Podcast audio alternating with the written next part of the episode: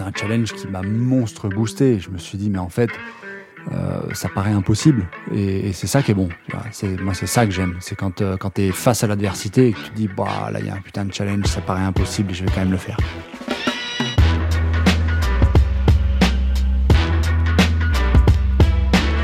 Dans l'épisode de cette semaine, on a reçu le snowboarder français Pierre Voltier, qui a un palmarès assez impressionnant. Il est double champion olympique, champion du monde et vainqueur de 6 globes de cristal. Mis à part son palmarès que tu viens de citer, moi ce qui m'a beaucoup impressionné chez lui, c'est sa capacité à surmonter les obstacles qu'il a eu au cours de sa carrière, son caractère. Et du côté humain, j'ai beaucoup apprécié le fait qu'il soit très drôle et, très humble. C'est clair. Moi, ce que j'ai beaucoup aimé aussi de lui, c'est qu'il n'a pas peur de sortir de son sport pour aller s'épanouir dans des projets personnels euh, qui lui correspondent, notamment les deux projets qu'il a fait avec euh, Red Bull qui s'appellent Shape et Reshape, qu'on vous invite à aller découvrir sur Red Bull TV, c'est gratuit. Euh, et on en parle, vous allez voir dans, dans l'épisode. On vous souhaite une bonne écoute en espérant que cette rencontre vous plaira. Du coup, cette envie de devenir professionnel est venue euh, assez tôt, mais hum, quel est le point tournant qui a fait que cette envie n'était enfin, plus qu'un rêve, c'était plutôt une réalité, ça allait devenir euh, quelque chose du moment présent en fait? Euh, bah, L'envie qu'elle devienne réalité, euh, euh, c'est l'accomplissement des médailles, c'est l'accomplissement de la première, euh, des premiers bons résultats. C'est ça. Quand, quand une envie devient réalité, c'est vraiment ça. Après, moi, il y a, y a, eu un gros déclic dans ma carrière, enfin dans, ma, dans mon jeune parcours, parce que j'étais encore loin d'être en carrière pro. je devais avoir 14 ans ou 15 ans. Ouais, 14 ans. C'était juste avant de partir en, en, en sport-études, et c'était pendant les Jeux de Salt Lake City en 2002. Il y a Karine Ruby, euh, non, pardon, il y a Isabelle Blanc qui fait euh, médaille d'or en géant et euh, en géant parallèle, en snow, et Karine Ruby, médaille d'argent, je crois. Oui, médaille d'argent. Et moi, je, regarde la course. Et ça m'a fait kiffer. Alors je faisais du snow, hein, j'étais mhm. j'étais déjà bien engagé sur le parcours de snowboarder, mais, euh, mais dans les objectifs, j'avais rien vraiment de tracé. J'avais, j'avais un rêve, c'était de continuer le snowboard et de m'éclater en snow. Mais euh, cette, euh, cette date vraiment du, du géant parallèle d'âme à Salt Lake City, ça a été le moment où je me suis dit, je veux une médaille olympique. Donc ça, clair. Et je me rappelle, j'étais dans la bagnole avec mon père. Euh, il m'amenait au collège et c'était euh, donc au mois de février. Je devais être à peu près euh, au moment des choix. Euh, alors c'était pas parcoursup à l'époque, surtout que c'était pour aller au lycée, mais mais il fallait que je choisisse entre la voie normale, le lycée d'altitude à Brie, ou ou le sport-études à Villard-de-Lans, le, le pôle espoir. Et euh, on était au feu rouge de Matt Blé, juste, euh, tu vois, en descendant, machin. Je me rappelle comme si c'était hier, c'est un truc de ouf. Et, euh, et là, mon père, il me dit alors, bon, t'as réfléchi, qu'est-ce que tu veux faire? Et je, je venais de regarder la course et je dis, mais papa, je veux aller en sport-études, c'est sûr. Euh, je sais que c'est comme ça que je vais avoir une médaille olympique ou que je vais aller au jeu, je veux aller en sport-études. Et donc, ça a été euh, pour moi le déclenchement. Alors, ça n'a pas été tout rose tout le long, hein, mais au moins, ça a été un vrai, euh, un vrai déclic où je me suis dit, waouh, mais en fait, c'est vraiment ça que je veux faire. et maintenant, je vais mettre tout en œuvre pour le faire. C'est incroyable que c'est une date précise et que tu t'en rappelles toujours encore comme si, euh, comme tu as dit, comme si c'était hier, en fait. Et je pense que ça comptait tellement pour moi et c'était tellement d'émotions déjà, rien que de me projeter, c'est pour ça que je me rappelle. De toute façon, les, les, souvenirs aussi lointains, en général, c'est des émotions, bonnes ou mauvaises. Tu vois, on a, euh, on, on, on, grave nos souvenirs par les émotions. Et, pour moi, je pense que c'était un moment vraiment décisif dans ma vie qui m'a procuré beaucoup d'émotions de voir la course, de voir les médailles, de voir les, les filles gagner et, euh, et de me dire euh, ah mais c'est ça que je veux faire quoi. C'est ça qui me fait kiffer. Donc voilà, je suis parti après en sport-études euh, en 2000, euh, bah, du coup ça devait être 2002, euh, septembre 2002, ouais, à la rentrée 2002. Et puis, vous êtes de quelle année vous? Moi, moi, moi 2002. 98. Voilà, la gifle, merde. J'ai vieilli, je n'ai pas les cheveux gris, ce spot au-dessus de moi. Non, mais, du coup, quand, quand, on gagne sa première médaille aux Jeux Olympiques, toutes ces émotions, elles doivent revenir. Et puis, c'est Ouais, alors la première médaille au jeu, c'est euh, c'est blackout au niveau émotion. Hein. Il n'y a pas il y a pas grand chose. Hein. Enfin, il y a, y a trop quoi. Il y a too much. Tu gères plus rien. Tu sais pas ce qui t'arrive. Attends, mais tu vas nous parler un peu de. Oui, parce qu'il y a, il y a plein de trucs à dire euh, sur les jeux. On peut en parler 8 heures. Ça c'est sûr. Euh... Avant de parler les jeux, est-ce que tu peux quand est-ce que ta carrière pro elle a commencé? Est-ce que tu parles du coup de ton sport qui a commencé à 15 ans à Briançon. Ouais. J'imagine que c'est long avant de rentrer dans un cursus, enfin d'arriver au, au, step professionnel. Alors moi j'étais déjà très engagé au niveau compétition, même ici au collège, tu vois, je partais le vendredi, je partais le jeudi soir, je faisais les entraînements de la course le vendredi, le samedi dimanche, je courais, enfin tu vois, j'étais déjà un petit peu, euh, je dirais, hors circuit au niveau de la troisième parce que j'avais besoin de temps pour aller en compétition. Euh, ça, ça me plaisait bien, je ratais un peu l'école, je me démerdais bien à l'école, c'était pas un souci.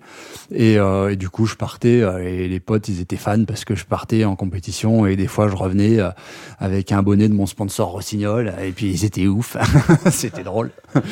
Et euh, non, bref, ça c'était une, une, aparté, mais euh, pour devenir professionnel, ça, ça a pas pris tant de temps que ça. Alors après, il y, y, a pas de, il y a pas de statut pro hein, à la fédération française de ski. On n'est pas, personne n'est pro en fait. On, on, on, se dit professionnel parce qu'on on en vit, mais on n'est pas rémunéré en tant que tel par la fédération, euh, par un statut euh, professionnel. C'est clair, mais il y a un moment donné où tu fais voilà. ton métier parce que tu as une rémunération qui tombe, que ce soit un sponsor, que ce soit des, des subventions, que ce soit autre chose. Exactement. Et moi, ça, ça s'est passé en 2006.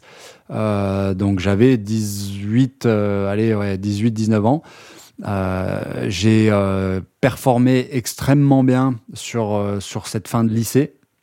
Euh, donc j'ai fait Villard-de-Lans et puis ensuite Albertville au, Pôle France, et, et j'ai commencé à performer vraiment bien, trouver des partenaires. Euh, j'ai été sélectionné au jeu alors que il y avait euh, toute toute une liste d'attente, je dirais, d'athlètes aguerris, euh, je dirais déjà même adultes. J'étais quand même un peu un gamin à cette époque-là et qu'attendait qu'une chose, c'était les Jeux de 2006 parce que c'était les premiers en snowboard cross en 2006 à Turin. Et moi, j'arrive euh, la gueule enfarinée. 2005, au mois de mars, euh, je fais champion de France devant Xav Delerue, euh, qui un nom qui doit vous parler. Euh, Guillaume Sachot, ça, ça, ça parle plus parce que ça fait longtemps. Plein de plein de noms du snowboard cross français. Et euh, bam, je les mets tous à l'amende. Je suis champion de France en 2005 à l'Alpe d'Huez au mois de mars. Et là, les gars, ils se disent, wow, mais c'est qui euh, ce jeune qui arrive comme ça à bloc? Et donc, je suis catapulté direct en Coupe du Monde en septembre de la saison d'après, même si c'est la même année, c'était 2005 quand même, mais ça compte pour la saison 2005-2006, au Chili, où je fais euh, 7e et 14e en Coupe du Monde pour mes deux premières Coupes du Monde. Voilà, tout le monde hallucine, moi le premier. Et du coup, ça me qualifie direct pour les Jeux, parce que pour être au jeu, il fallait euh, faire deux fois dans le top 16. Après, il y avait une sélection plus affinée si jamais on était plus de plus que les quotas dans le dans ce cas-là. Et en fait, je sors de mes deux premières coupes du monde, je suis le seul Français qualifié pour les Jeux. c'est un truc de ouf. Après, il y avait encore quelques compétitions qui allaient se, qui allaient se produire, donc euh, les quotas euh, allaient se remplir, il n'y a pas de souci. Mais je fais mes deux premières coupes du monde, je performe tellement que je suis le seul à déjà être qualifié pour les Jeux. Alors là, laisse tomber, un truc de ouf. Mais trop, trop vite, tu vois. Euh, beaucoup trop vite et les jeux en 2006, malgré le fait que je sois devenu, on va dire, semi-professionnel entre deux, parce que j'avais entre-temps les partenaires, les subventions, euh, les finances pour déjà dire, bon, ben, j'en fais mon métier, comme tu dis. Euh, bah, tout est allé beaucoup trop vite et je prends une monstre gifle au jeu. Je fais avant-dernier. Enfin bon, j'étais pas du tout prêt psychologiquement pour cette ascension qui me euh, qui était juste insolite quoi. Je savais même pas que tu avais fait ces jeux-là. Et ouais, t'imagines un peu. On connaît, bah, le grand public, tu connais des jeux. 2014. Ouais, 2014 et 2010. J'ai fait 2006, 2010 à Vancouver où je devais être champion olympique. J'ai cartonné toute la saison euh, de Coupe du Monde. Je crois que je les ai gagnées toutes sauf une où je fais deuxième. Ah, donc je devais gagner au, à Vancouver, c'était évident pour moi, c'était évident pour tout le monde, sauf que bah, c'était trop évident. et puis bah, je me suis ramassé quoi. Donc je fais 10, euh, 9e ou 10e, 9e. Comment donc, tu comment tu gères justement tu disais que ça allait trop vite. Comment tu gères cette ascension de trop vite, trop bien? Et puis après bah, déception aux Jeux Olympiques, comme tu dis, c'était attendu, tout le monde euh, savait que tu allais gagner, puis tu gagnes pas. Genre, c'est montagne russe de, d'émotions, ouais, entre guillemets. Alors, je sais entre... pas si c'est des émotions, mais ces attentes, où bah, quand t'attendais pas, ça arrive d'un coup, trop vite. Puis quand t'attends, bah, ça, c'est pas que ça arrive pas, c'est que t'es super déçu. Complet. Bah alors ça, en général, tu gères pas, tu subis. Clairement, euh, le, la première, euh, le premier euh, élément, on va dire, la première externalité, c'est que tu subis. Tu, tu, tu comprends pas, tu, tu te poses des questions, beaucoup trop, mille fois trop de questions, remise en question et tout ça. Donc c'est pas forcément des des, euh, euh, des moments qui sont euh, qui sont agréables à vivre. Par ça, on y passe tous. Hein. Donc c'est c'est à peu près évident qu'on y passe tous, surtout en sport et surtout dans ces sports qui peuvent être aussi un petit peu aléatoires de temps en temps. Euh, euh, moi, ce que j'ai fait, j'ai galéré pendant longtemps jusqu'en on va dire jusqu'en 2007 pour euh, euh, au niveau international pour m'affirmer, tu vois, pour me dire que j'étais capable. Donc en fait, je cartonnais au, au, au training, j'étais dans les premiers, euh, je raflais tout sur les trainings, personne me faisait peur. Arrivé à la course, plus rien, ben voilà, beaucoup trop de questions en tête, je suis un peu un cérébral. Et euh, ouais, je pense, voilà, je vous le cache pas, et ça, je pense que ça se voit un peu. Mais euh, du coup, ça mouline, ça mouline, ça mouline, et puis ben, quand il faut être là, j'étais pas là, quoi. Et ça, ça a été pour moi ma bête noire des, grands événements, parce que il fallait que je sois euh, au bon endroit, au bon moment, et ben, j'arrivais pas à y être, quoi. Et, ça, ça se travaille. Moi, je l'ai travaillé mentalement avec un, avec un coach mental qui m'a beaucoup aidé. J'ai fait de la kinésiologie, qui a une discipline de la préparation mentale un peu abstraite, un peu, euh, un peu, euh, on va dire, euh, je dirais pas, c'est de la sorcellerie, mais on s'en rapproche un peu, tu vois. Avec des énergies, des choses comme ça. Ouais, exactement. Ouais, avec. alors après, il y a, y, a, y a, un vrai fondement, on va dire, métabolique entre les deux entre les deux hémisphères du, cerveau. En fait, euh, euh, l'opérateur te fait travailler les deux hémisphères ensemble, chose qui se fait peu quand on est adulte. On a vraiment des hémisphères qui sont euh, séparés et qui sont bien distincts. Et il y a toute une discipline, donc la kinésiologie, qui les rapproche pour pallier à certains, à certains troubles, on va dire, de la, de la concentration, de, de la confiance, des choses comme ça. moi, ça a super bien marché. Ça a super bien marché pour euh, la Coupe du Monde, par exemple. Euh, je commence à travailler avec ce prep et badaboum, deux mois après, je gagne ma première Coupe du Monde, alors que ça faisait deux ans que je galérais. J'avais fait une super entrée en, en, Coupe du Monde dès 2005, sauf que jusqu'à 2007, euh, je ramais, je ramais, je ramais. J'étais bon, euh, tout le monde regardait ce que je faisais, mais à chaque fois, ça, ça marchait pas. Ça se concrétisait pas, quoi. Ça se concrétisait pas, et j'ai, grâce à cette à cette technique, euh, j'ai fait euh, un bon bout de chemin au moins à aller gagner en Coupe du Monde. Après, les Jeux, les mondiaux, tu vois, toutes ces courses d'un jour, c'était pas encore ça. Il y avait encore un autre step à, gravir. Et, euh, là, ben, je subissais encore une fois, à chaque fois, tu vois, c'était la tâche était tellement grosse par rapport à la Coupe du Monde qu'en fait, ben, le travail que j'avais fourni n'était malgré tout pas suffisant. Euh, les Coupes du Monde, ça reste assez facile, entre guillemets. Euh, euh, si tu rates celle-ci, a la prochaine. Tu vois, en termes d'accomplissement, tu as quand même une sérénité qui est un petit peu autre que les Jeux où tu as une course, un jour, tous les quatre ans, et il faut, faut y être, quoi. Bon, t'imagines la pression, surtout quand tu es un leader, comme je l'étais en 2010 pour Vancouver. Bon, j'étais pas armé pour ça, quoi. Et encore moins en 2006, tout jeune que j'étais. J'étais encore moins armé, même si j'avais pas trop d'attentes. Quand même, l'ascension a fait que euh, bon, bah, j'avais pas le droit de me rater. Et je me suis raté plus que raté. Donc voilà. Après, euh, j'ai eu quand même un euh, un, parcours de vie au niveau de 2014 qui a été assez insolite euh, et, qui a fait beaucoup pour ma carrière. C'est quand je me fracasse le genou deux mois avant les Jeux en 2014. Donc du coup, je me fracasse en décembre 2013. Les Jeux sont en février 2014. Et, euh, et ça, ça a été pour moi une sorte de déclic parce que évidemment, personne s'y attendait que je me fracasse, euh, moi le dernier. Et euh, en arrivant au, au jeu, enfin, euh, en, me fracassant, je me dis bon ben voilà, c'est fini, tant pis, pas de jeu 2014. Et puis mon chien, il me dit, tu sais que t'as moi quand même moyen de faire un truc. Si tu te mets une attelle, tu fais un bon renforcement musculaire et, euh, tu fais que ça pendant deux mois. Et après, tu peux peut-être essayer d'aller au jeu. Waouh Et alors là, ça m'a mis une espèce de reculé. Et j'ai dit, mais oui, je veux faire ça. C'est un putain de challenge, je veux le faire. Et je vais le faire. C'était quoi la blessure, le, terme exact de la blessure? Ligament croisé Voilà, rupture des ligaments euh, croisés antérieurs. Donc normalement, tu fais euh, opération, 9 mois de rééduque, et puis peut-être que si tu es un peu chanceux, euh, au bout de 9 mois, tu peux retourner sur les pistes et commencer à bourrer un peu.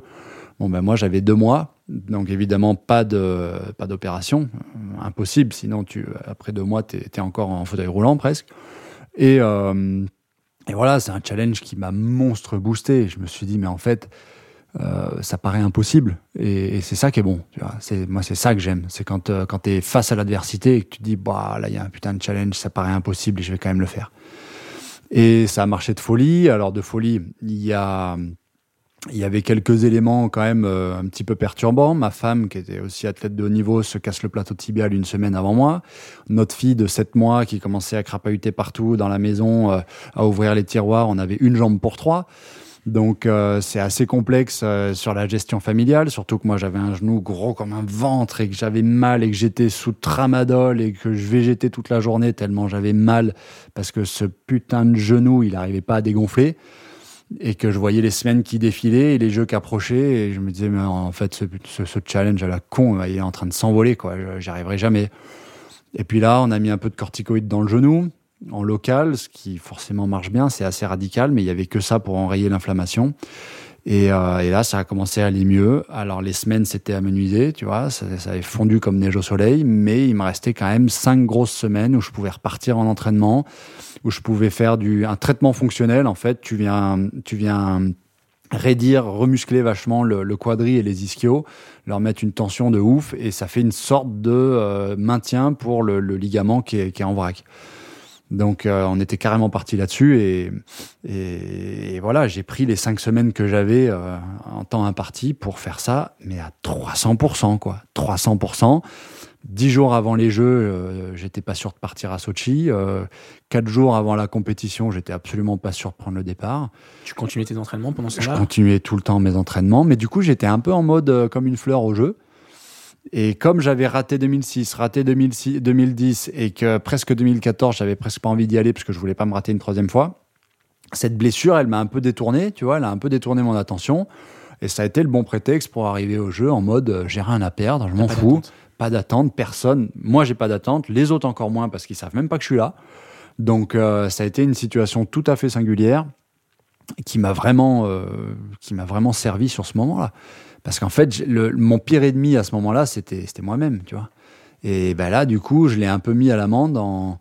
Euh, je me suis mis moi-même à l'amende en me blessant et, en disant, bah allez, maintenant, euh, fuego, quoi. Tu vois, j'ai plus rien à perdre. Et c'était ouf. donc, au final, euh, ces différents obstacles, donc une blessure, euh, le fait d'être incertain pour les jeux, c'était quand même un, cadeau au final, enfin quelque chose qui a permis un, une sorte de détachement au final, donc un détournement d'attention, détachement euh, euh, qui a permis justement de. C'est comment est-ce qu'on peut l'expliquer ce détachement euh, Pourquoi est-ce qu'il a contribué à justement d'être plus performant?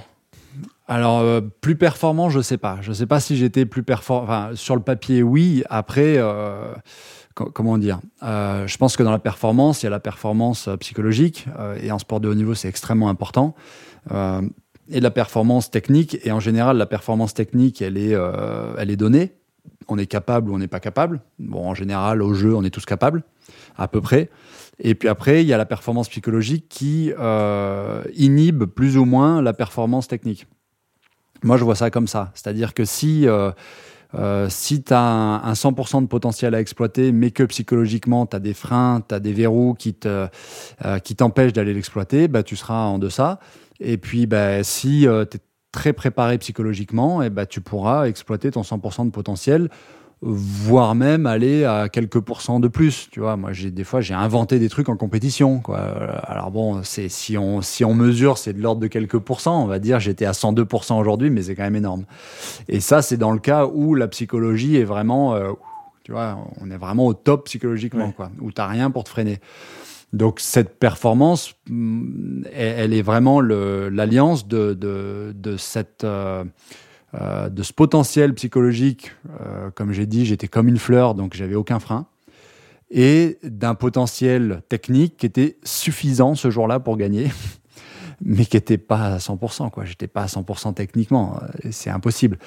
Euh, mais ça a quand même été suffisant. Euh, J'avais les conditions avec moi, la neige était très molle, la visibilité, était pourrie, donc les gens, euh, les riders avaient du mal à, à vraiment s'engager. On avait euh, une neige très souple, donc pour moi, pour mon genou, c'était moins dérangeant. Si ça avait été béton armé, j'aurais galéré autrement. Voilà, une sorte d'alignement des planètes qui a fait qu'à ce moment-là, j'ai pu allier performance technique et, euh, psychologique pour avoir quelque chose de détonnant.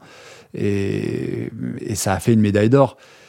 Euh, donc, après, comment expliquer exactement ça? Ben, clairement, euh, euh clairement, moi, j'ai fait sauter des verrous. Je me suis désinhibé grâce à cette blessure.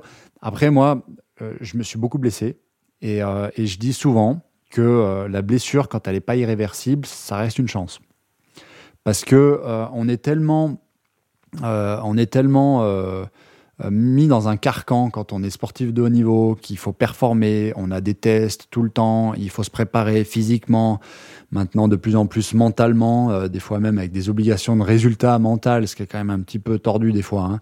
euh, des résultats, des chiffres tout le temps, que ben, finalement, quand on se blesse, c'est un petit peu le seul moyen de couper et de se dire attends, bon, je prends un peu de recul. Euh, pourquoi je fais ça Comment je le fais euh, Comment font les autres euh, Pourquoi pas observer un petit peu Pourquoi pas prendre un break Pourquoi pas redémarrer une prep de, de zéro et, et, pour moi, la blessure, c'est un peu la fin d'un système, tu vois. Donc, c'est des choses à repenser, c'est une préparation à reprendre du début. C'est, tu vois, typiquement, je me suis pété le dos en 2008, une lombaire j'avais mal, j'avais des problèmes de dos avant, et ben depuis plus, jamais, plus de problèmes de dos, parce que j'ai repris une préparation euh, basée sur l'hygiène lombaire, sur le, les préparations dorsales, la musculature dorsale et tout.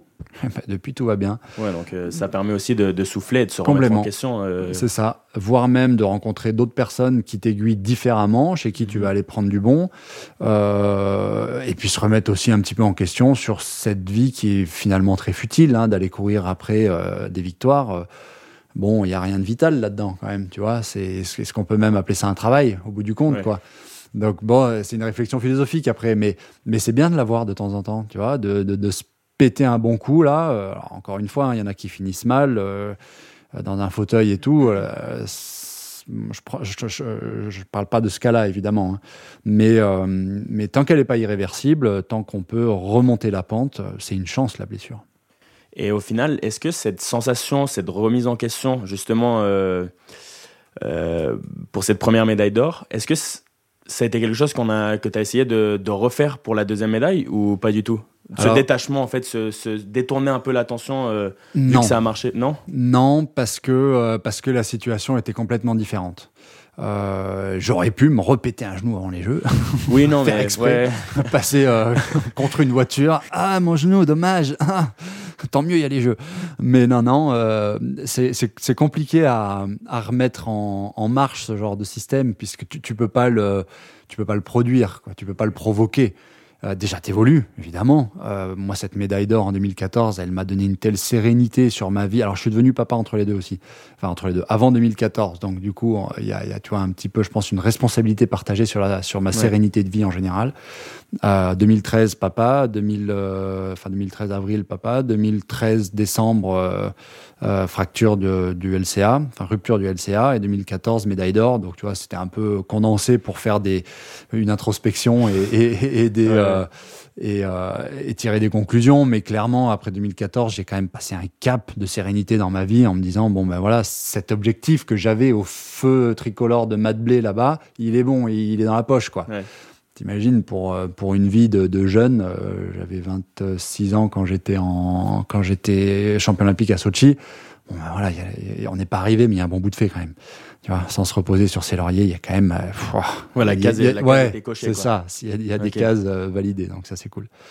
Et, euh, et donc difficile de remettre en de remettre en marche une, une, situation qui a marché en 2014 pour 2018. Surtout que en 2018, euh, j'étais à l'apogée de ma carrière, tout le monde m'attendait, donc tu vois, c'est compliqué de remettre euh, une situation alors que ce serait se mentir à moi-même. Ce serait me mentir en, en, en, en disant que personne m'attend et que j'y vais la fleur au fusil. Bon. Euh, mais par contre, c'était euh, c'était l'occasion de faire face à mes grandes terreurs, tu vois, parce que 2016, euh, j'éclate tout, 2017, pareil, 2018, je suis leader de la Coupe du Monde avant les Jeux. Enfin, en trois ans, j'ai rien laissé à personne, tu vois, j'ai tout pris, tout, tout, tout, tout, tout. Il n'y a pas un, mec qui a pris un titre, quoi. Il n'y avait que moi, pas un autre. Donc, en 2018, il y avait que moi au jeu. C il devait y avoir que moi. Mais c'était horrible, horrible comme, comme pression, comme attente. À l'opposé des Jeux de 2014. À l'opposé des Jeux de 2014, mais c'est justement ça qui, euh, c'est cette situation à laquelle il fallait que je fasse face et qu'il fallait que je réponde surtout, parce que je me retrouvais un peu dans la même situation que 2010, où j'étais très attendu et je devais gagner. Et bon, ben là, euh, j'avais pas le choix que de faire face et de gagner encore quoi. Donc j'ai mis en, en place d'autres choses. Euh, d'autres choses qui m'ont amené vers la, une performance encore plus ultime, parce que pour moi, 2018 vaut encore plus que 2014. j'étais, euh, tout le monde m'attendait. Techniquement, j'étais au top et j'ai quand même réussi la course, ce qui est loin d'être, ce qui était loin d'être évident quand je vois les années passées à galérer. Euh, entre, on va dire, 2000, 2006 et 2014, quoi, jusqu'au jeu. J'ai tout le temps couru après ces courses d'un jour, j'ai jamais été capable de les réaliser. Et 2018, c'est la première fois alors, on peut dire la deuxième, parce qu'en 2017, je suis champion du monde et c'était quand même vraiment une belle course où tout le monde en attendait, mais c'est quand même les championnats du monde, c'est pas les Jeux Olympiques. Et 2018, je fracasse les Jeux, euh, bon, avec un petit couac en demi-finale, mais bon, euh, passer entre le mur et l'affiche vite fait, allez hop, ça passe, personne n'a rien vu. Et la finale, on met les points sur les i, ce qui s'est passé, c'est top. Mais la mise en place, rien à voir, rien à voir. Mais c'est trop intéressant le sujet du détachement. On en mm. parlait avec euh, Sébastien Augier on disait justement, des fois, quand tu es trop dedans, enfin, quand tu as un objectif, c'est difficile d'avoir un équilibre mm. où tu es dedans, mais tout en étant détaché. Complet. Et des fois, quand tu es trop dedans, bah, tu as l'impression d'aller à contre-courant. C'est ça. Et quand tu, quand tu prends le, le, recul, un, léger recul, bah, ça fait une sorte de déclic où là, tu pars avec le courant et tu as l'impression que ça s'aligne, comme je disais tout à l'heure. Et c'est super dur parce que quand tu es encore plus passionné par ce que tu fais, ouais. bah, du coup, c'est super dur d'être euh, détaché parce que tu as envie de penser qu'à ça, tu as envie de. Clairement. Et puis, on est très, très. Euh, très sensible aux émotions et à, et à la peur des conséquences en fait. Parce que quand tu as un objectif, le, la peur de ne pas le réaliser fait partie d'une gestion de conséquences euh, avec laquelle tu veux pas avoir à, à, deal, à dealer quoi. Donc euh, sans arrêt dans le dans l'émotion négative, la peur parce que la peur c'est quand même une émotion négative. L'appréhension, l'appréhension, le, euh, le, les émotions positives de l'envie de le faire, la motivation, le, euh, voire même la projection de se voir vainqueur, hein, parce que des fois on se motive aussi comme ça. Hein, euh, quand le coach il dit allez vois-toi, projette-toi vainqueur, c'est toi, t'es un gagnant et tout. Bon bah c'est quand même quelque chose d'assez positif, tu vois. T'es un peu un peu cet engouement, cette ferveur qui te dit ah je veux gagner, allez. Donc là on est plutôt sur quelque chose de positif. Mais au milieu de ça, il y a le focus, tu vois. Euh, quand tu es dans la gestion de l'émotion, euh, t'es pas dans la gestion du focus, quoi. T'es pas, t'es plus focus. Tu n'es plus dans le moment présent aussi. Et t'es plus dans le, exactement. T'es plus dans le here and now. T'es, euh, es ailleurs. T'es dans le futur pour les conséquences ou dans le passé pour la motive parce que tu as déjà gagné, tu sais ce que c'est, tu veux y regoûter. Mais t'es jamais dans le présent, quoi. Et, surtout, j'ai l'impression aussi, c'est que tu, c'est qu'on met notre énergie sur les choses qu'on contrôle pas. Mm et au mieux de mettre l'énergie sur les choses que tu contrôles qui vont faire en fait enfin qui vont faire en sorte que ça s'aligne après. T'as fait de la psycho toi ou non non, non, mais c'est par euh, on faisait du sport aussi. Enfin moi je faisais du hockey sur glace Lucas en fait toujours. Et c'est vrai que c'est hum, tu enfin à un autre niveau en tout cas tu tu tu le vis ces choses là où t'es es dedans et hum, et t'es tellement motivé, comme tu disais, t'as as envie de réussir. Mm. Puis il y a plein de facteurs, c'est le regard des autres. Si tu réussis pas, comment ça va être? Euh, Toi, t'es déçu de toi, tu testes, euh, t'apprends à connaître. Et en fait, tu dis, mais en fait, toutes ces choses-là, j'ai aucun contrôle dessus, entre guillemets. Le seul contrôle que je vais avoir, c'est les choses que j'ai, enfin, les choses que je contrôle, qui vont faire que les choses que je contrôle pas vont arriver comme je veux derrière. Tu vois, si tu mets ton énergie sur ton entraînement, sur ton focus, comme tu disais, mettre derrière ce que tu contrôles pas, ça va débouler comme ça devrait se passer. C'est, je suis complètement d'accord avec toi. Là-dessus, on peut aussi peut-être parler des points forts, tu vois, parce qu'en général, ce qu'on contrôle, c'est nos points forts. Euh, en général, les points faibles, justement, on, les repousse un peu et on est un peu out of control des fois, même souvent. Et, euh, moi, d'ailleurs, c'est pour ça, je, je, peux rebondir sur un truc sur 2018, comme euh, ce que tu me disais, quelle, mise en place j'aurais pu mettre en 2018. Est-ce que c'était la même qu'en 2014 Donc, pas du tout, évidemment. Et en 2018, je me suis carrément reposé sur ça, sur mes points forts, sur le focus, sur ce que je pouvais contrôler dans le, dans le parcours et euh, en fixant, tu vois, quelques, quelques balises sur le parcours de, de, points cruciaux euh, où euh, je savais que je pouvais être en, réussite, mais pas beaucoup, tu vois, pour pas trop me polluer, pour pas trop me, me, me, surcharger. et juste pour garder le focus sur deux ou trois balises, deux ou trois points techniques où il fallait que je sois en réussite sur le parcours. Et donc, on est vraiment dans le, dans le développement du travail. On n'est pas dans la projection de la victoire. Tu vois, c'est vraiment, tu, tu dis, bon là, as, dans ce virage, c'est euh, tel move, je sais que je peux le faire, je l'ai déjà fait, tac, tac, je maîtrise. Hop, ensuite, euh, tel, euh, tel kick, amortir, tac, jusqu'à jusqu'à telle amplitude, je sais que voilà, je, je maîtrise. Et en fait, ça, moi, ça m'a vraiment, ben, ça m'a posé, quoi, parce que c'est du focus pur mais ah, tu es dans le focus pur. Et dès qu'il y a une sorte de, euh, de perte de, de focus euh, parce que l'émotion prend le dessus et tout, et eh ben, c'est tellement facile de se, de se remettre sur quelque chose qu'on contrôle, qu'on a même presque au bout des doigts, au bout des pieds, tu vois, parce que c'est aussi le présent, euh, l'essence et tout ça. Et eh ben, c'est clairement comme ça qu'en 2018, j'ai réussi à vaincre mon, ma bête noire de, de, de, psychologie qui me, qui me hantait depuis, depuis lors, tu vois. Ouais, puis surtout cette, cette essence, cet instinct qui peut aussi prendre le dessus. Parfois, je, vois, je crois que j'ai vu dans le, sur le documentaire de 2018 où euh, tu fais une chute euh, en demi-finale. Et je crois que tu en parles euh, en interview, c'est le, ton instinct de mm. survie qui prend le dessus, justement. Mm. Et il n'y a même pas une milliseconde dans ton cerveau qui se passe. Et tu, tu continues, en fait, tu te relèves, tu continues. Et, euh, et tu te dis, bah, écoute, si ça passe, ça passe. Si ça passe pas, ça passe pas. Et, euh, et la délivrance, après, quand tu, quand tu franchis la ligne et que tu vois qu'il y a le, le cul qui est affiché sur le, devant ton nom, quoi. Oh là là, ouais, truc ça doit être énorme. après, en tout cas. Euh, c'est clairement énorme. L'instinct, c'est pas quelque chose qu'on contrôle, c'est évident. Et alors, on, m'en a beaucoup parlé de ce moment euh, de, où, tu vois, je me relève de cette chute et euh, où je sais pas ce qui se passe, je sais pas euh, en quelle position je suis. Alors après, j'ai rien fait d'extraordinaire, vraiment pas. Oui, c'est l'instinct qui parle. oui, j'ai été qualifié de justesse. Oui, j'ai eu aussi de la chance sur ce coup-là. Après, il y, a un principe évident en border cross qu'on travaille, sur-travaille, euh, sur lequel on n'a même plus à se poser de questions. C'est quand tu es à terre, tu repars, mais instantanément. Quoi. Tu te poses même pas la question si tu as mal quelque part, si tu as une fixe cassée, si tu as tué un mec sur le machin. Tu repars. tu repars. C'est un élément de base. Si tu ne fais pas ça, tu vas faire autre chose. Tu vas trier des châtaignes sur le bord de la cheminée. Parce que c'est évident. C'est de l'instinct, oui. C'est quelque chose qui est automatisé. Bon, euh, j'avais pas d'autre choix que de faire ça. C'est passé heureusement, mais bon, voilà. Bon, c'était un mécanisme tellement travaillé que c'était devenu, ah devenu dans l'essence, quoi. Ah oui, quelque chose de naturel. C'est pas du tout une performance technique. Absolument pas. Il y a, c'est juste euh, une, une, une, évidence en fait. Donc, la chance était de mon côté pour que je sois qualifié à ce moment-là. Euh, ce qui compte quand même là-dedans, c'est euh, bah, pourquoi j'en suis arrivé là. J'ai fait une petite erreur juste avant qui a fait que l'Australien est revenu un peu sur moi. Après, c'est l'Australien qui merde dans sa courbe et, que, et qui nous met tous par terre. Mais quand même, j'aurais pu éviter ça, tu vois. Euh, j'ai une large part de responsabilité dans ce, dans ce fait de course et euh, une bonne étoile au-dessus de moi pour me faire qualifier après ça, quoi. Tu parles de l'instinct. Tu dis l'instinct, on le contrôle pas. Tu penses pas qu'il se travaille l'instinct? Non. T'as des gens enfin, j'ai l'impression qu'il y a des gens, ils vont pas écouter leur instinct.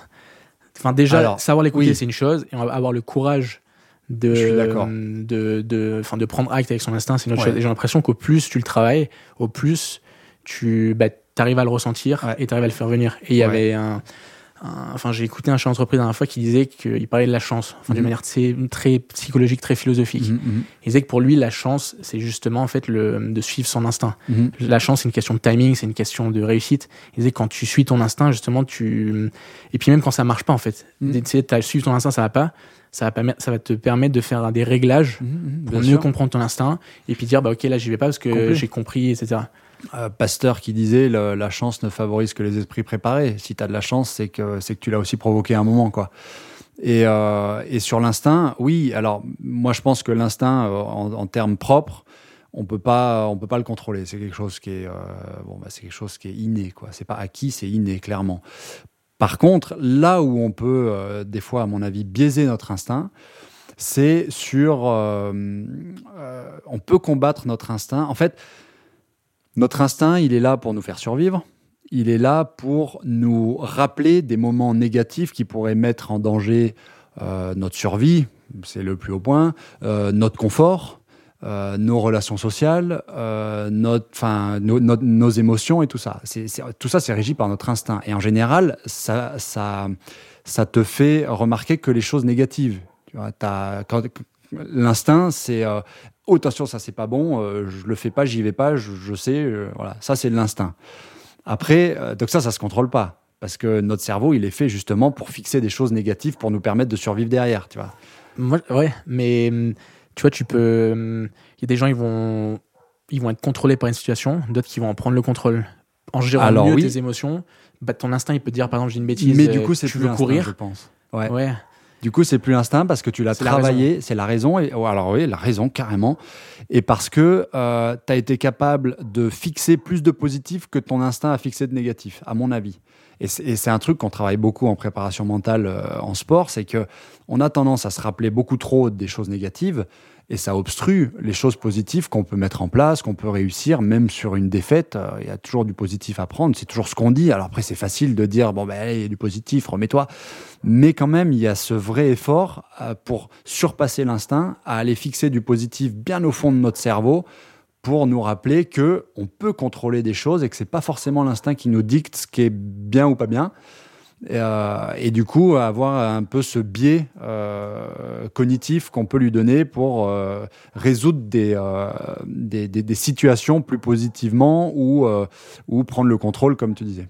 À mon avis, il y, a un peu de ça. Je sais pas si c'est clair ce que je dis, mais. Ouais. Et du coup, est-ce que dans, dans tes projets Shape et Reshape, est-ce que justement c'est un peu varié au niveau de l'instinct et au niveau de, du contrôle justement parce que c'est quand même quelque chose qui est extrêmement différent euh, à, ce que, à ce que tu faisais avant. Ah oui, complet. Et euh, du coup, justement, il y, a des, y a des sortes d'ajustements, il y a des sortes de, de, de prises de contrôle qui doivent, qui doivent quand même être prises dans un projet comme ça. Mmh, ouais.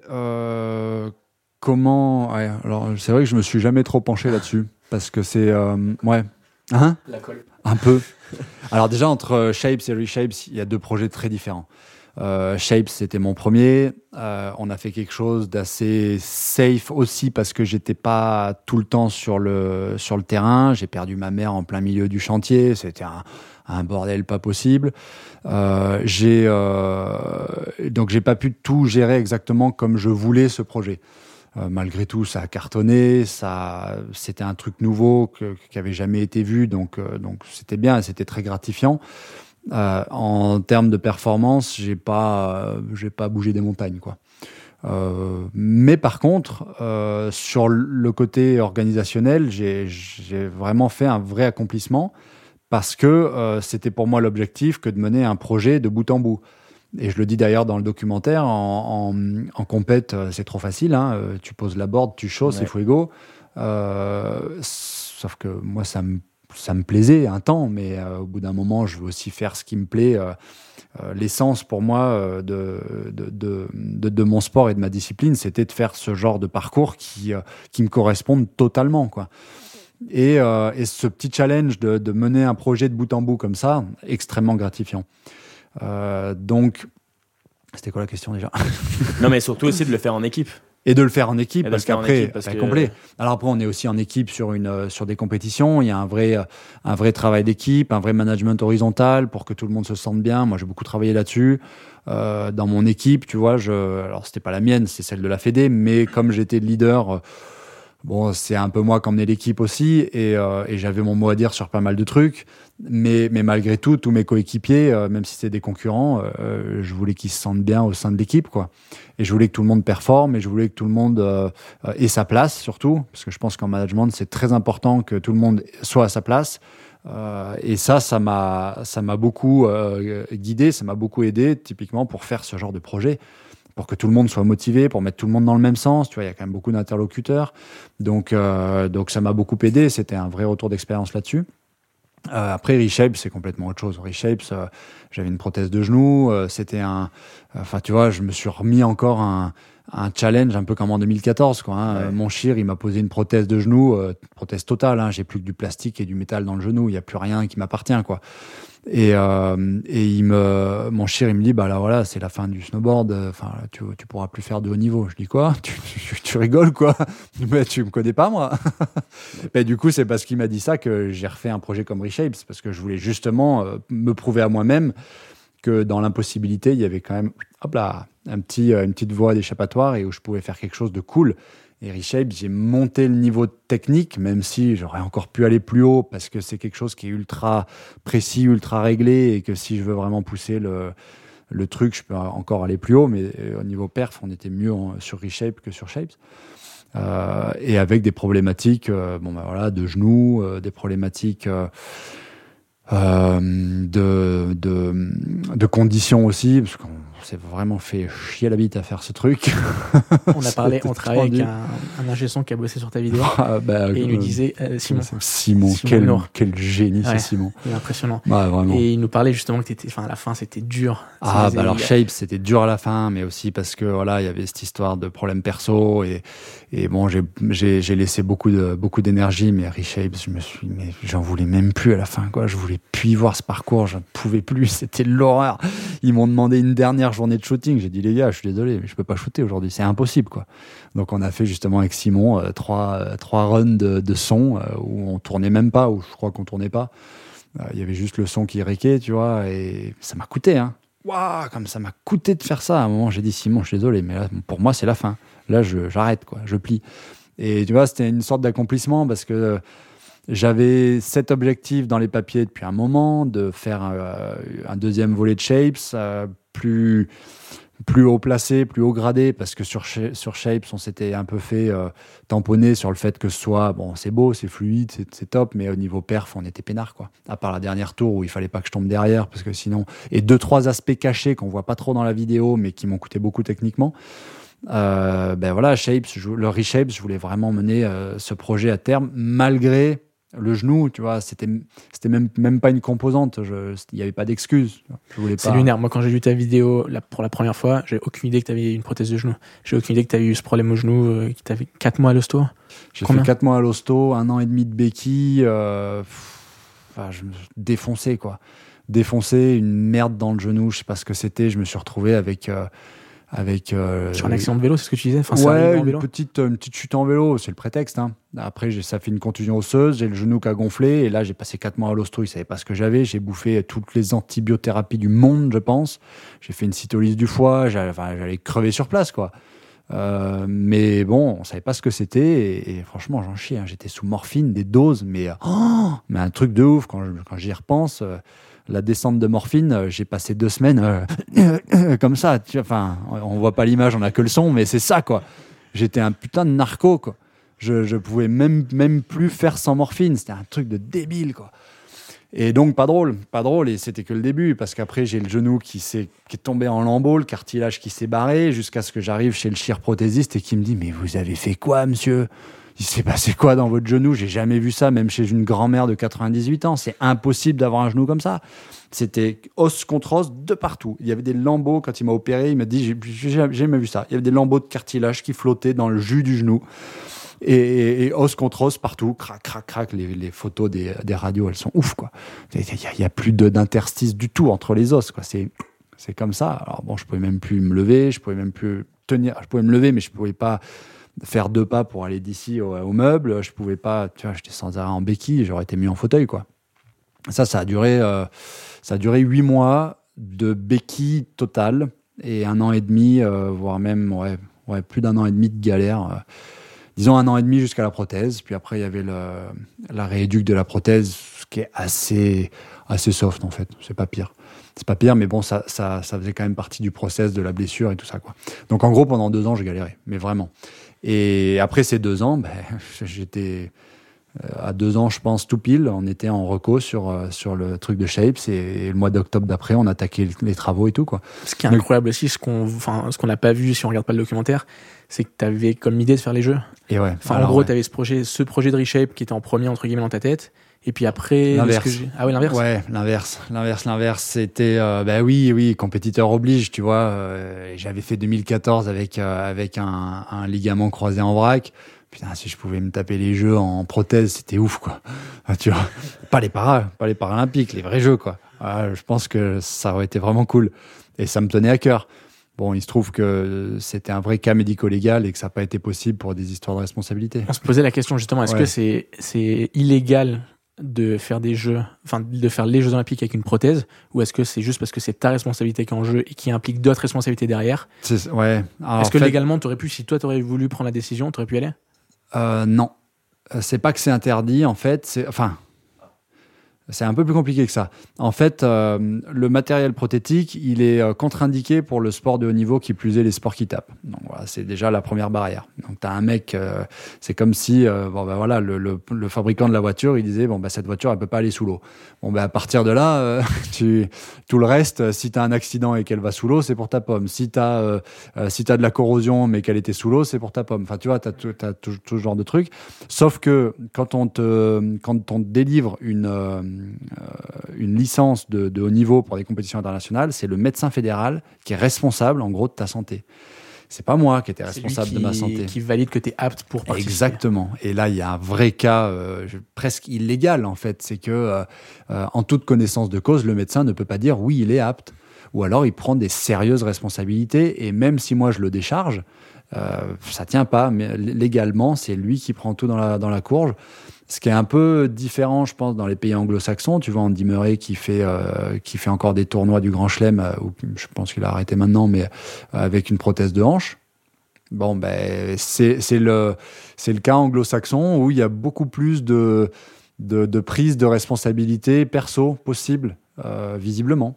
moi, j'aurais aimé faire une décharge et dire à mon, à mon doc, ah non, non, mais t'inquiète. Même ton doc, même ton doc, s'il te fait une décharge, consciemment, il sait que c'est enfin, c'est lui qui a acté la décharge, c'est lui qui t'a permis d'y aller. Donc inconsciemment, il a aussi une part de responsabilité derrière. C'est ça, mais moi, j'aurais pu décharger mon doc de toute responsabilité et dire si à quoi que ce soit, je ne poursuivrai qui que ce soit en, justice, c'est pour ma poire. Sauf que ça, tu peux même pas le faire, ou si tu le fais, ça n'a aucune valeur juridique.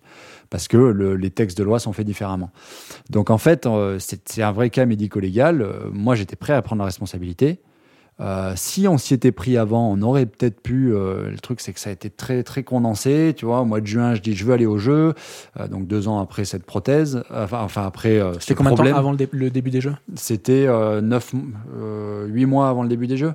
Euh, j'ai commencé à m'entraîner. J'étais avec le groupe, euh, avec l'équipe de France. J'étais à bloc. Euh, dans les dans les trainings, j'étais plus ou moins deuxième, deuxième, troisième français. Donc j'étais bon. Tu vois, j'avais perdu en niveau, mais quand même, j'étais j'étais largement là et je pouvais aller au jeu.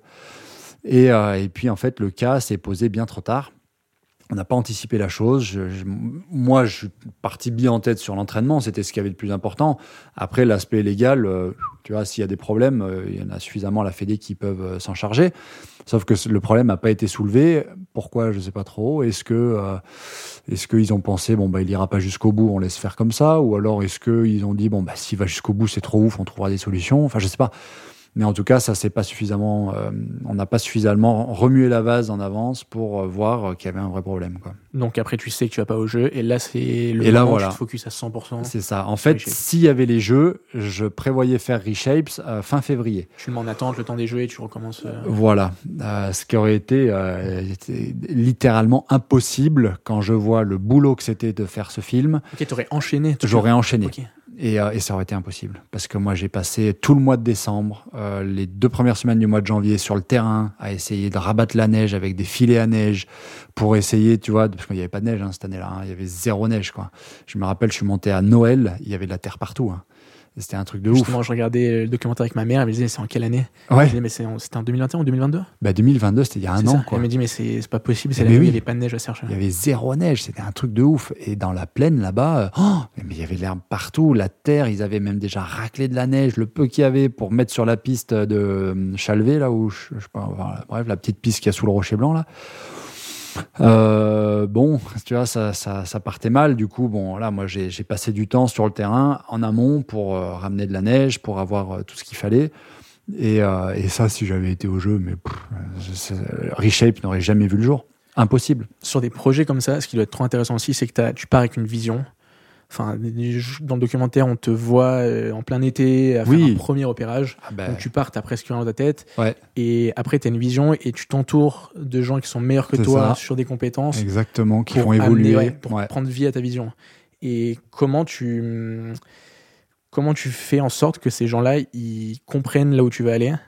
Et en plus de ça, ils ont les mêmes euh, je sais pas, j'ai une bêtise, tu peux avoir un grand champion qui s'entoure d'une équipe et son équipe, bah, elle est pas autant motivée que lui, ou elle lui met des freins, ou c'est compliqué. Comment ils ont, comment t'as fait en sorte, comme un chef d'entreprise, quand il gère une boîte, il faut qu'il ait tous ses collaborateurs, ou un président de la République avec toute son équipe, qui croient en lui et qui le comprennent et qui disent, bah, ok, on, et puis aussi qui lui, c'est que qu'on te voit sur les pistes en train de travailler comme eux. Mm. Et du coup, moi, je me suis dit, quand j'ai vu cette image-là, je me suis dit, mais en fait, ok, je comprends mieux pourquoi aussi les mecs, ils, ils Ah ont bah, assuré, c'est parce que tu étais là avec eux. Ah, et du moi, coup, ils, se temps, disent, ben, oui, enfin, tu vois, ces petites choses-là Ouais. qui. C'est c'est ce qu'on disait un peu tout à l'heure aussi sur le management horizontal, tu vois. Pour moi, euh, c'est pas parce que je, le projet est pour moi que je suis le chef, quoi. Euh, je laisse euh, l'entièreté de, euh, de, de, de l'envergure de, mouvement aux gens qui sont compétents pour ça. Je le sais qu'ils sont compétents, je les mets en confiance sur leurs compétences. De toute façon, ils n'ont pas besoin de moi pour le savoir. hein. J'ai pris des gens qui étaient, qui étaient très bons, quoi. Donc il n'y a pas de souci là-dessus. Mais c'est vrai que sur le terrain, il y a une vraie, une vraie relation humaine à établir pour que euh, tout le monde aille dans le même sens, pour que les gens comprennent que c'est d'une importance capitale de se donner euh, à mort. Et ça, c'est comme tous les chefs d'entreprise. Hein, euh, quand, euh, quand tu veux que tes, tes employés se donnent, faut se donner. hein. Il n'y a, pas de- y a pas de secret. Il faut que tout le monde se donne au- à la même intensité pour avoir un résultat, le résultat escompté. Quoi. Puis faire en sorte que tu exploites leur plein potentiel aussi. Alors C'est ça exactement. qui est intéressant. Genre, qu'est-ce que tu fais pour non seulement t'entourer des meilleurs, Mm. mais ensuite, une fois que tu as les meilleurs, exploiter leur plein potentiel à eux et toi aussi derrière exploiter le, le tien. Alors bon, Tu sais, des- je sais ouais. pas, mais tu as des gens, euh, ça peut être un chef d'entreprise qui peut avoir les meilleures personnes avec lui, Mm. mais il va pas arriver à exploiter le plein potentiel par, euh, euh, je sais pas, par ses relations humaines qui, sont, qui lui font défaut ou par euh, enfin plein d'autres choses. Mm. Alors moi, j'essaye de, de, de laisser vraiment pleine envergure aux, aux gens qui travaillent avec moi pour déjà s'exprimer, pour euh, faire euh, les choses comme ils le voient, même si des fois il faut trouver des petits compromis. Mais euh, quand tu as un péliste, le péliste qui était avec nous, je sais qu'il a de l'or dans les mains. C'est vraiment, enfin voilà. Et moi, je lui dis ce que je veux. Il me dit ce qu'il en pense. Je lui redis ce que je veux. Et puis finalement, il fait encore mieux que ce que j'avais que ce que j'avais vu, tu vois, que ce que j'avais pensé, parce que euh, parce que c'est des gars qui, ont- qui sont ultra compétents et parce que je l'ai pas, tu vois, je l'ai pas braqué en lui disant non non non, mais euh, direct euh, tu fais ça et pas autrement quoi. On discute, il fait comme comme comme il a envie ou comme il voit la chose, on teste, on regarde, on en rediscute.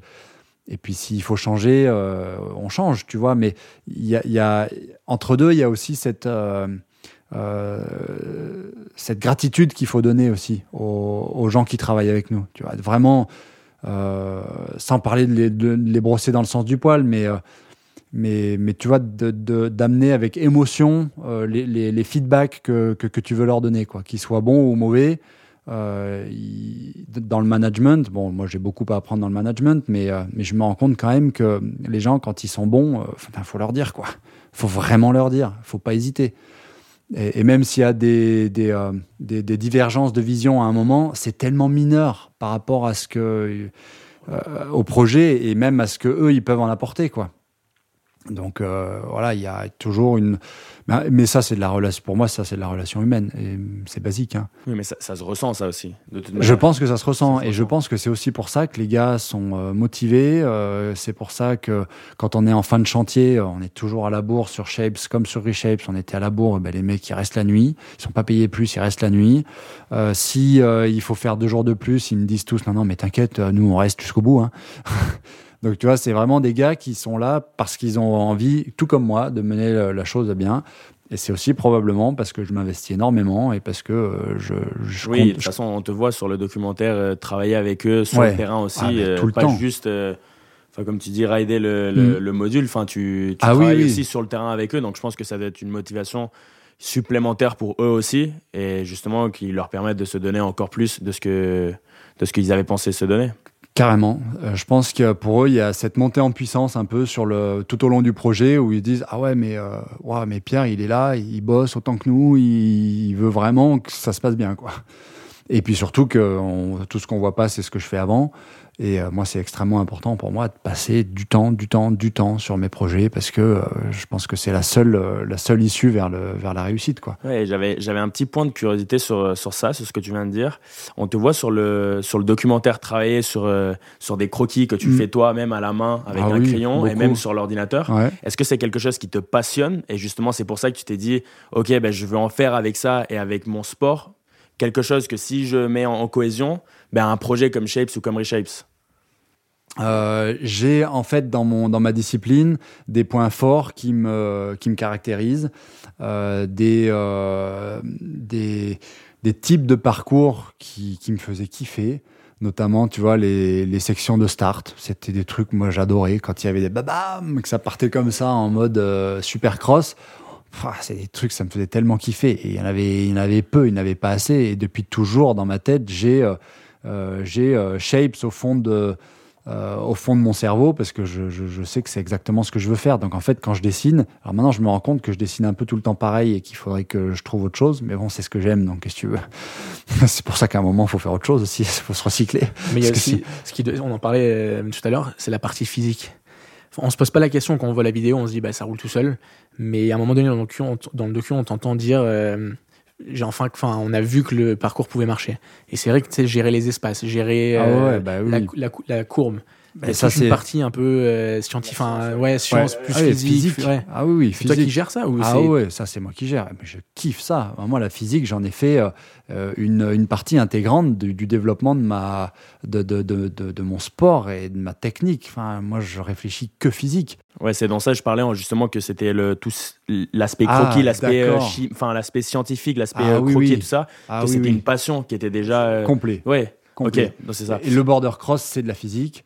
Euh, c'est de la variation de charge, c'est des trajectoires de centre de gravité, c'est euh, c'est de la friction, c'est des CX. Mais moi, je oui, je veux kiffe dire oui, ça, mais il y a des y a des il y a des athlètes qui pensent même pas à tout Ah ça. non, du tout, du tout. C'est, Ah euh, oui, non, il y a euh, des athlètes qui quelque, euh, c'est quelque chose qui t'appartient, oui. passionné quoi. complet. Alors après, des athlètes qui, euh, qui réussissent très bien, euh, parce que et, et qui se posent pas ces questions. Ouais, et c'est du feeling. Après, euh, voilà, la physique, c'est aussi du feeling. C'est quelque chose. euh, on n'est pas obligé de mettre des, des, des mots sur les euh, sur les euh, sur les concepts. Ça peut être juste euh, un feeling. Ah, ça va vite. Et, bon, moi, j'ai- j'aime bien mettre des formules, des mots, Ouais. des croquis, des, des graphiques. des- et j'ai vu que tu étais passé par l'université Grenoble-Alpes à, Ouais. à Grenoble. Est-ce que Mm. c'est quelque chose qui bah, cette passion, elle s'est elle s'est elle s'est éclaircie à ce moment-là ou? Alors non, justement non. Ma passion, enfin ma passion, ma sensibilité pour la physique s'est terminée trop tôt. J'ai fait, j'ai commencé une prépa intégrée à Lyon à l'INSA, euh, juste au sortir du bac en 2006. et, euh, et derrière, euh, c'était trop compliqué. Je pense, que j'étais pas assez bon déjà au niveau, bah, voilà, au niveau euh, scientifique pour euh, pour arriver à, à Trop, mener. trop compliqué pour allier sport et études ou trop compliqué juste la partie études euh, J'aime bien un peu me mentir des fois en me disant ouais mais tu sais euh, je partais en stage trois semaines je ratais les cours et je revenais mais je pense que clairement euh, j'étais cérébralement pas, pas pas assez bien constitué pour pour mener une prépa après c'est dur une prépa hein, tu prends des gifles hein.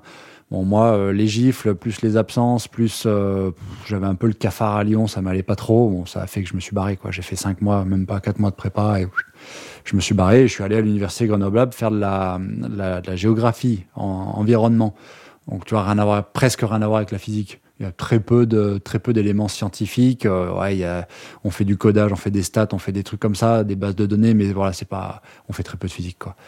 Donc à la limite, euh, ouais non, ma sensibilité pour la physique, c'est presque fini trop tôt quoi. J'aurais pu être encore meilleur peut-être si j'avais fait l'INSA.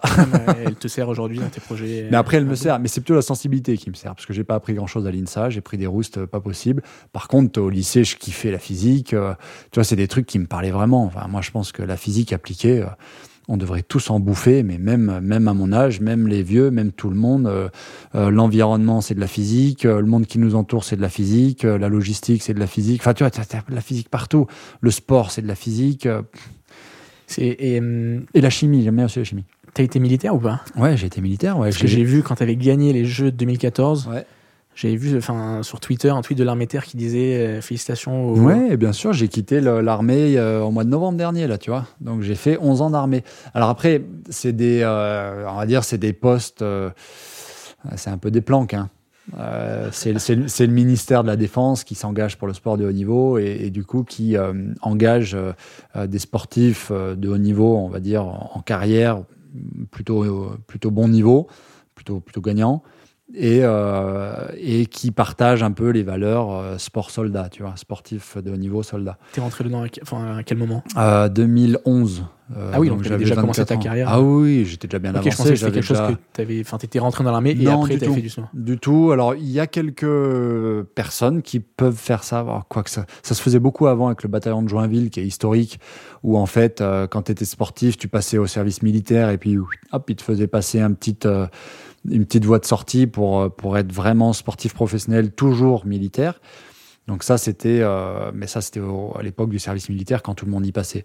Maintenant, euh, c'est plutôt pareil. Euh, c'est des, les, les, athlètes ont fait notre, notre petit parcours et dès que, dès qu'on commence à être bien aguerri et avoir des bons résultats, bam, l'armée, les douanes, la SNCF, voilà, il y a plusieurs employeurs comme ça qui s'engagent au niveau national pour soutenir en fait le sport de niveau. Mais en fait, ils nous demandent pas grand-chose, tu vois. On fait un peu de représentation, euh, un peu de com, euh, on va serrer deux trois paluches à Paris, euh, on fait quelques stages d'aguerrissement, c'est pas mal, tu vois. Vous êtes des vous agissez comme des c'est représentants. Plutôt ça. C'est ouais, c'est plutôt ça. Alors ils aiment pas quand on dit ça, mais c'est plutôt un sponsor qu'un employeur, quoi. Ok. Aujourd'hui, comment tu comment tu vois les choses? Justement tout à l'heure On a commencé, tu disais que toi tu trouvais que ta carrière sportive était en déclin. Comment est-ce que tu as des projets en tête? Enfin, non, enfin, sans parler de, de, quelque chose de concret, mais non, non, non, tu, bien sûr, que tu veux rester mais dans le sport? rien de concret. est-ce, que tu veux rester dans le sport? Est-ce que tu dis, bah non, maintenant je veux sortir, j'ai une bêtise, je veux aller euh, dans le milieu entrepreneuriat je veux... Comment tu Comment toi tu vois les choses C'est un grand point d'interrogation. J'ai à peu près aucune idée de ce que je veux faire. Il y a des choses qui m'animent, euh, clairement euh, euh, la question RSE dans les entreprises, la question environnement, toujours le sport. Tu vois, bon, j'ai fait toute ma toute ma vie dans le sport. Aujourd'hui, il y a des choses qui me paraissent, euh, qui vont. Bah, je suis à peu près sûr, inéluctablement, qu'il y a des choses qui vont disparaître dans le sport. Ça me fait mal. Du coup, je me dis bon, est-ce que est-ce qu'il faut que je m'engage pour le sport? Est-ce qu'il faut que je m'engage autrement? Alors, je m'engage pour l'environnement. J'ai créé une association pour planter des arbres avec les avec les scolaires. Un truc qui c'est un truc qui me tient à cœur, tu vois. J'ai fait ça et là, on a planté 5200 arbres en deux en deux automnes, tu vois, avec toutes les écoles du coin. Donc ça, c'est des trucs, c'est cool ça paye pas évidemment, c'est de l'associatif. Mais euh, mais c'est des choses qui m'animent. Après, euh, très clairement, euh, je suis en je suis entre deux eaux. Je sais pas. Je sors d'une carrière euh, incroyable. J'ai fait le tour du monde 80 fois. J'ai gagné des médailles d'or. J'ai eu des émotions fantastiques. Qu'est-ce que je vais faire maintenant quoi? C'est un truc de ouf. Alors bon, Shapes, Reshapes, magnifique, super. C'est exactement ce que, c'est exactement la, manière de laquelle je voulais euh, gérer cette transition, sortir un peu de carrière avec une, euh, tu vois, avec autre chose sous le coude. Et, euh, et cette réalisation de projet, été parfait. Je voyais ça exactement comme ça, donc ça c'est comme sur le plan. Et après, je m'étais pas trop projeté plus loin parce que parce que ça fait flipper le plus loin, quoi. Ça fait flipper. C'est plus dans le, bah, c'est, tu vois. Moi, je suis un gars de terrain. C'est pour ça aussi que je m'engage sur mes projets comme je le fais malgré tout, qu'est-ce qui me fait kiffer sur le terrain? Bon, ben voilà, il y a le snowboard, il y a un peu le sport, mais je veux pas aller vers l'enseignement, tu vois, je veux pas être coach, je veux pas. Tout ça, ça me plaît, mais sans plus. Alors, je sais pas. Alors, je sais pas. Et bon, pour l'instant, tout va bien parce que j'ai encore mes partenaires. Je fais un peu vivre la chose. Je refais encore quelques petites vidéos. J'ai encore pas mal d'idées sur des petites vidéos virales ou pas. On s'en fout. Euh, ce qui compte, c'est que c'est que j'aime bien et que, et que ça me parle.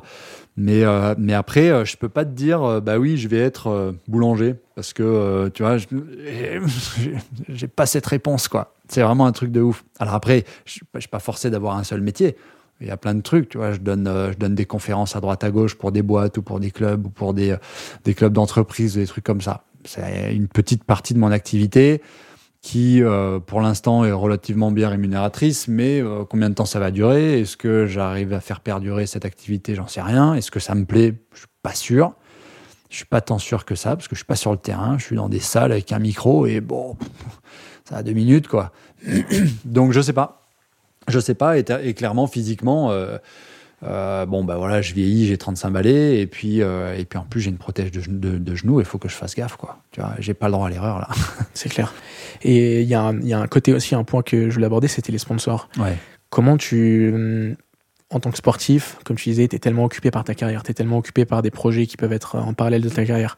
Comment tu as fait pour gérer, pour aller chercher des sponsors, pour aller chercher du financement, pour créer une relation avec ces gens-là Est-ce que tu passes par un agent? Est-ce que est-ce que c'est toi qui te qui, t'en occupe Ouais, alors j'ai fait euh, l'agent au début, ça a guère marché. Donc j'ai vite arrêté, enfin vite, pas assez vite, mais, euh, mais, mais, mais quand même, voilà, j'ai mis un terme à ça. Euh, moi, j'ai beaucoup basé mes, euh, mes partenariats sur la relation humaine, encore une fois, hein. comme ce qu'on disait tout à l'heure sur, mes projets. Euh, pour moi, ce qui compte avant tout, c'est la relation qu'on arrive à tisser entre deux personnes, entre une personne et une entreprise, entre un, groupe de, de, personnes une entreprise, un groupe d'employés et, une autre personne. Et je pense que ça a été un, une belle orientation à chaque fois parce que tous mes partenariats, même si euh, au début peut-être les gens ils n'allaient pas miser sur moi spontanément, bah, il s'est trouvé que euh, on a fait des super trucs et que tout le monde est content et qu'en général ça se passait très très bien, même ça s'est toujours très bien passé. Et on s'est toujours quitté quand on se quittait, parce que j'ai pas quitté beaucoup de partenaires, on s'est toujours quitté en très bons termes, tu vois. T'as eu même des nouveaux partenaires, par exemple sur le sur Reshape, mm. t'as fait un partenariat avec Prada. Alors oui, c'est un partenariat, on va dire. Euh... pas vu précédemment. non, ouais, c'est des partenariats, on va dire conjoints. Red Bull Prada, c'est pas moi qui suis allé chercher Prada, c'est Prada qui est venu euh, euh me chercher pour ce voilà pour ce projet. Et en général, euh, je me souviens pas avoir tapé trop aux portes. Euh, et c'est peut-être un petit peu condescendant de dire ça vis-à-vis des autres sportifs parce que j'ai eu cette chance en fait de vraiment accueillir les, les partenaires, voilà, plutôt que d'aller taper aux portes et de se prendre des volets. C'était toujours, tu vois, j'ai quand t'entends d'autres parler qui disent bon ben voilà j'ai envoyé 80 dossiers de partenariat j'ai eu deux réponses et elles sont négatives. Waouh j'ai jamais fait ça moi. J'ai jamais eu besoin de faire ça et franchement je me, je me considère extrêmement chanceux.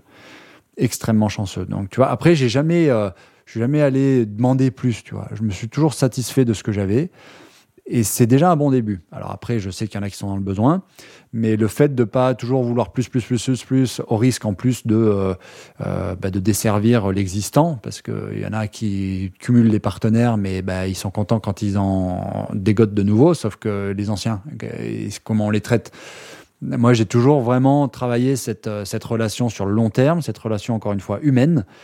Et ça a fait, je pense, aussi cette image de moi, alors qui est pas très développée, euh, parce que je suis pas connu, parce que je j'ai pas une notoriété, euh, tu vois, j'ai pas une grande notoriété, mais le peu de gens qui me connaissent, ils savent que je bosse bien. Donc euh, voilà, à part sur les réseaux sociaux, parce que ça me gave. mais, mais sinon, au niveau relationnel, tip top. Pour finir, est-ce que tu as un livre ou est-ce que je sais pas si tu lis beaucoup non. Non. Est-ce que tu as ma fille lit beaucoup, je peux lui demander quel livre elle pourrait conseiller. Est-ce que tu as un livre, euh, on voudrait savoir si tu as un, film, un documentaire, un livre, quelque chose qui t'a marqué? Bah, euh, Alors, dans le sport, euh, pas, pas forcément. Même pas dans le sport.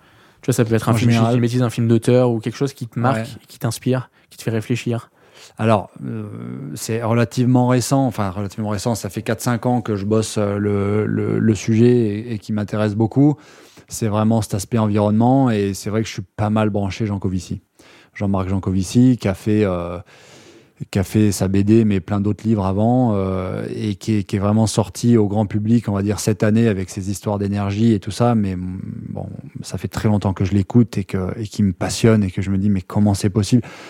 De d'avoir un raisonnement pareil même si j'ai un peu la même approche, on va dire, j'ai pas le même raisonnement parce que lui, il va beaucoup, il va mille fois plus vite que moi, mais mais on a la même approche physique de la chose. c'est drôle, c'est que j'ai toujours réagi physiquement à ma à, ce que je faisais et, clairement, euh, bon ben, je vois que je suis pas le seul quoi. lui, il est ultra ultra branché physique, chimie, tout ça. Et c'est évidemment le monde qui nous entoure. Et donc quand il me parle, bah, ça me parle, mais alors euh, ça chante à mon oreille quoi. Donc, euh, donc oui, et en plus c'est des problématiques euh, très actuelles, euh, les problématiques du futur. Voilà, on ne dira jamais assez qu'on est dans la merde et qu'on est au pied du mur. Et bon ben voilà, c'est un, un, un, auteur que que j'apprécie beaucoup et que j'admire. Donc, euh, dans les, il n'a pas fait de film, mais, euh, mais voilà, dans ses livres, il y a le dernier, le plan de transformation de l'économie française, et la BD qui est ultra accessible à tous, euh, même, même si on comprend rien aux histoires de, physique et d'énergie et d'économie et d'environnement. On, on, passe quand même un bon moment à regarder cette BD, à lire cette BD. Voilà. Après, sur les, sur les, sur les films, euh, non, je regarde pas de séries. Moi, j'étais fan de Camelot à l'époque, vraiment fan. C'est débile. mais des fois, je vois des gens qui sont aussi fans de Camelot, ça me fait rire parce que moi, j'ai vraiment eu une, une période Camelot. C'est pas de notre génération, ça? Non, c'est pas de votre génération, mais vous connaissez quand même. De nom, oui. Ouais, de nom. ouais.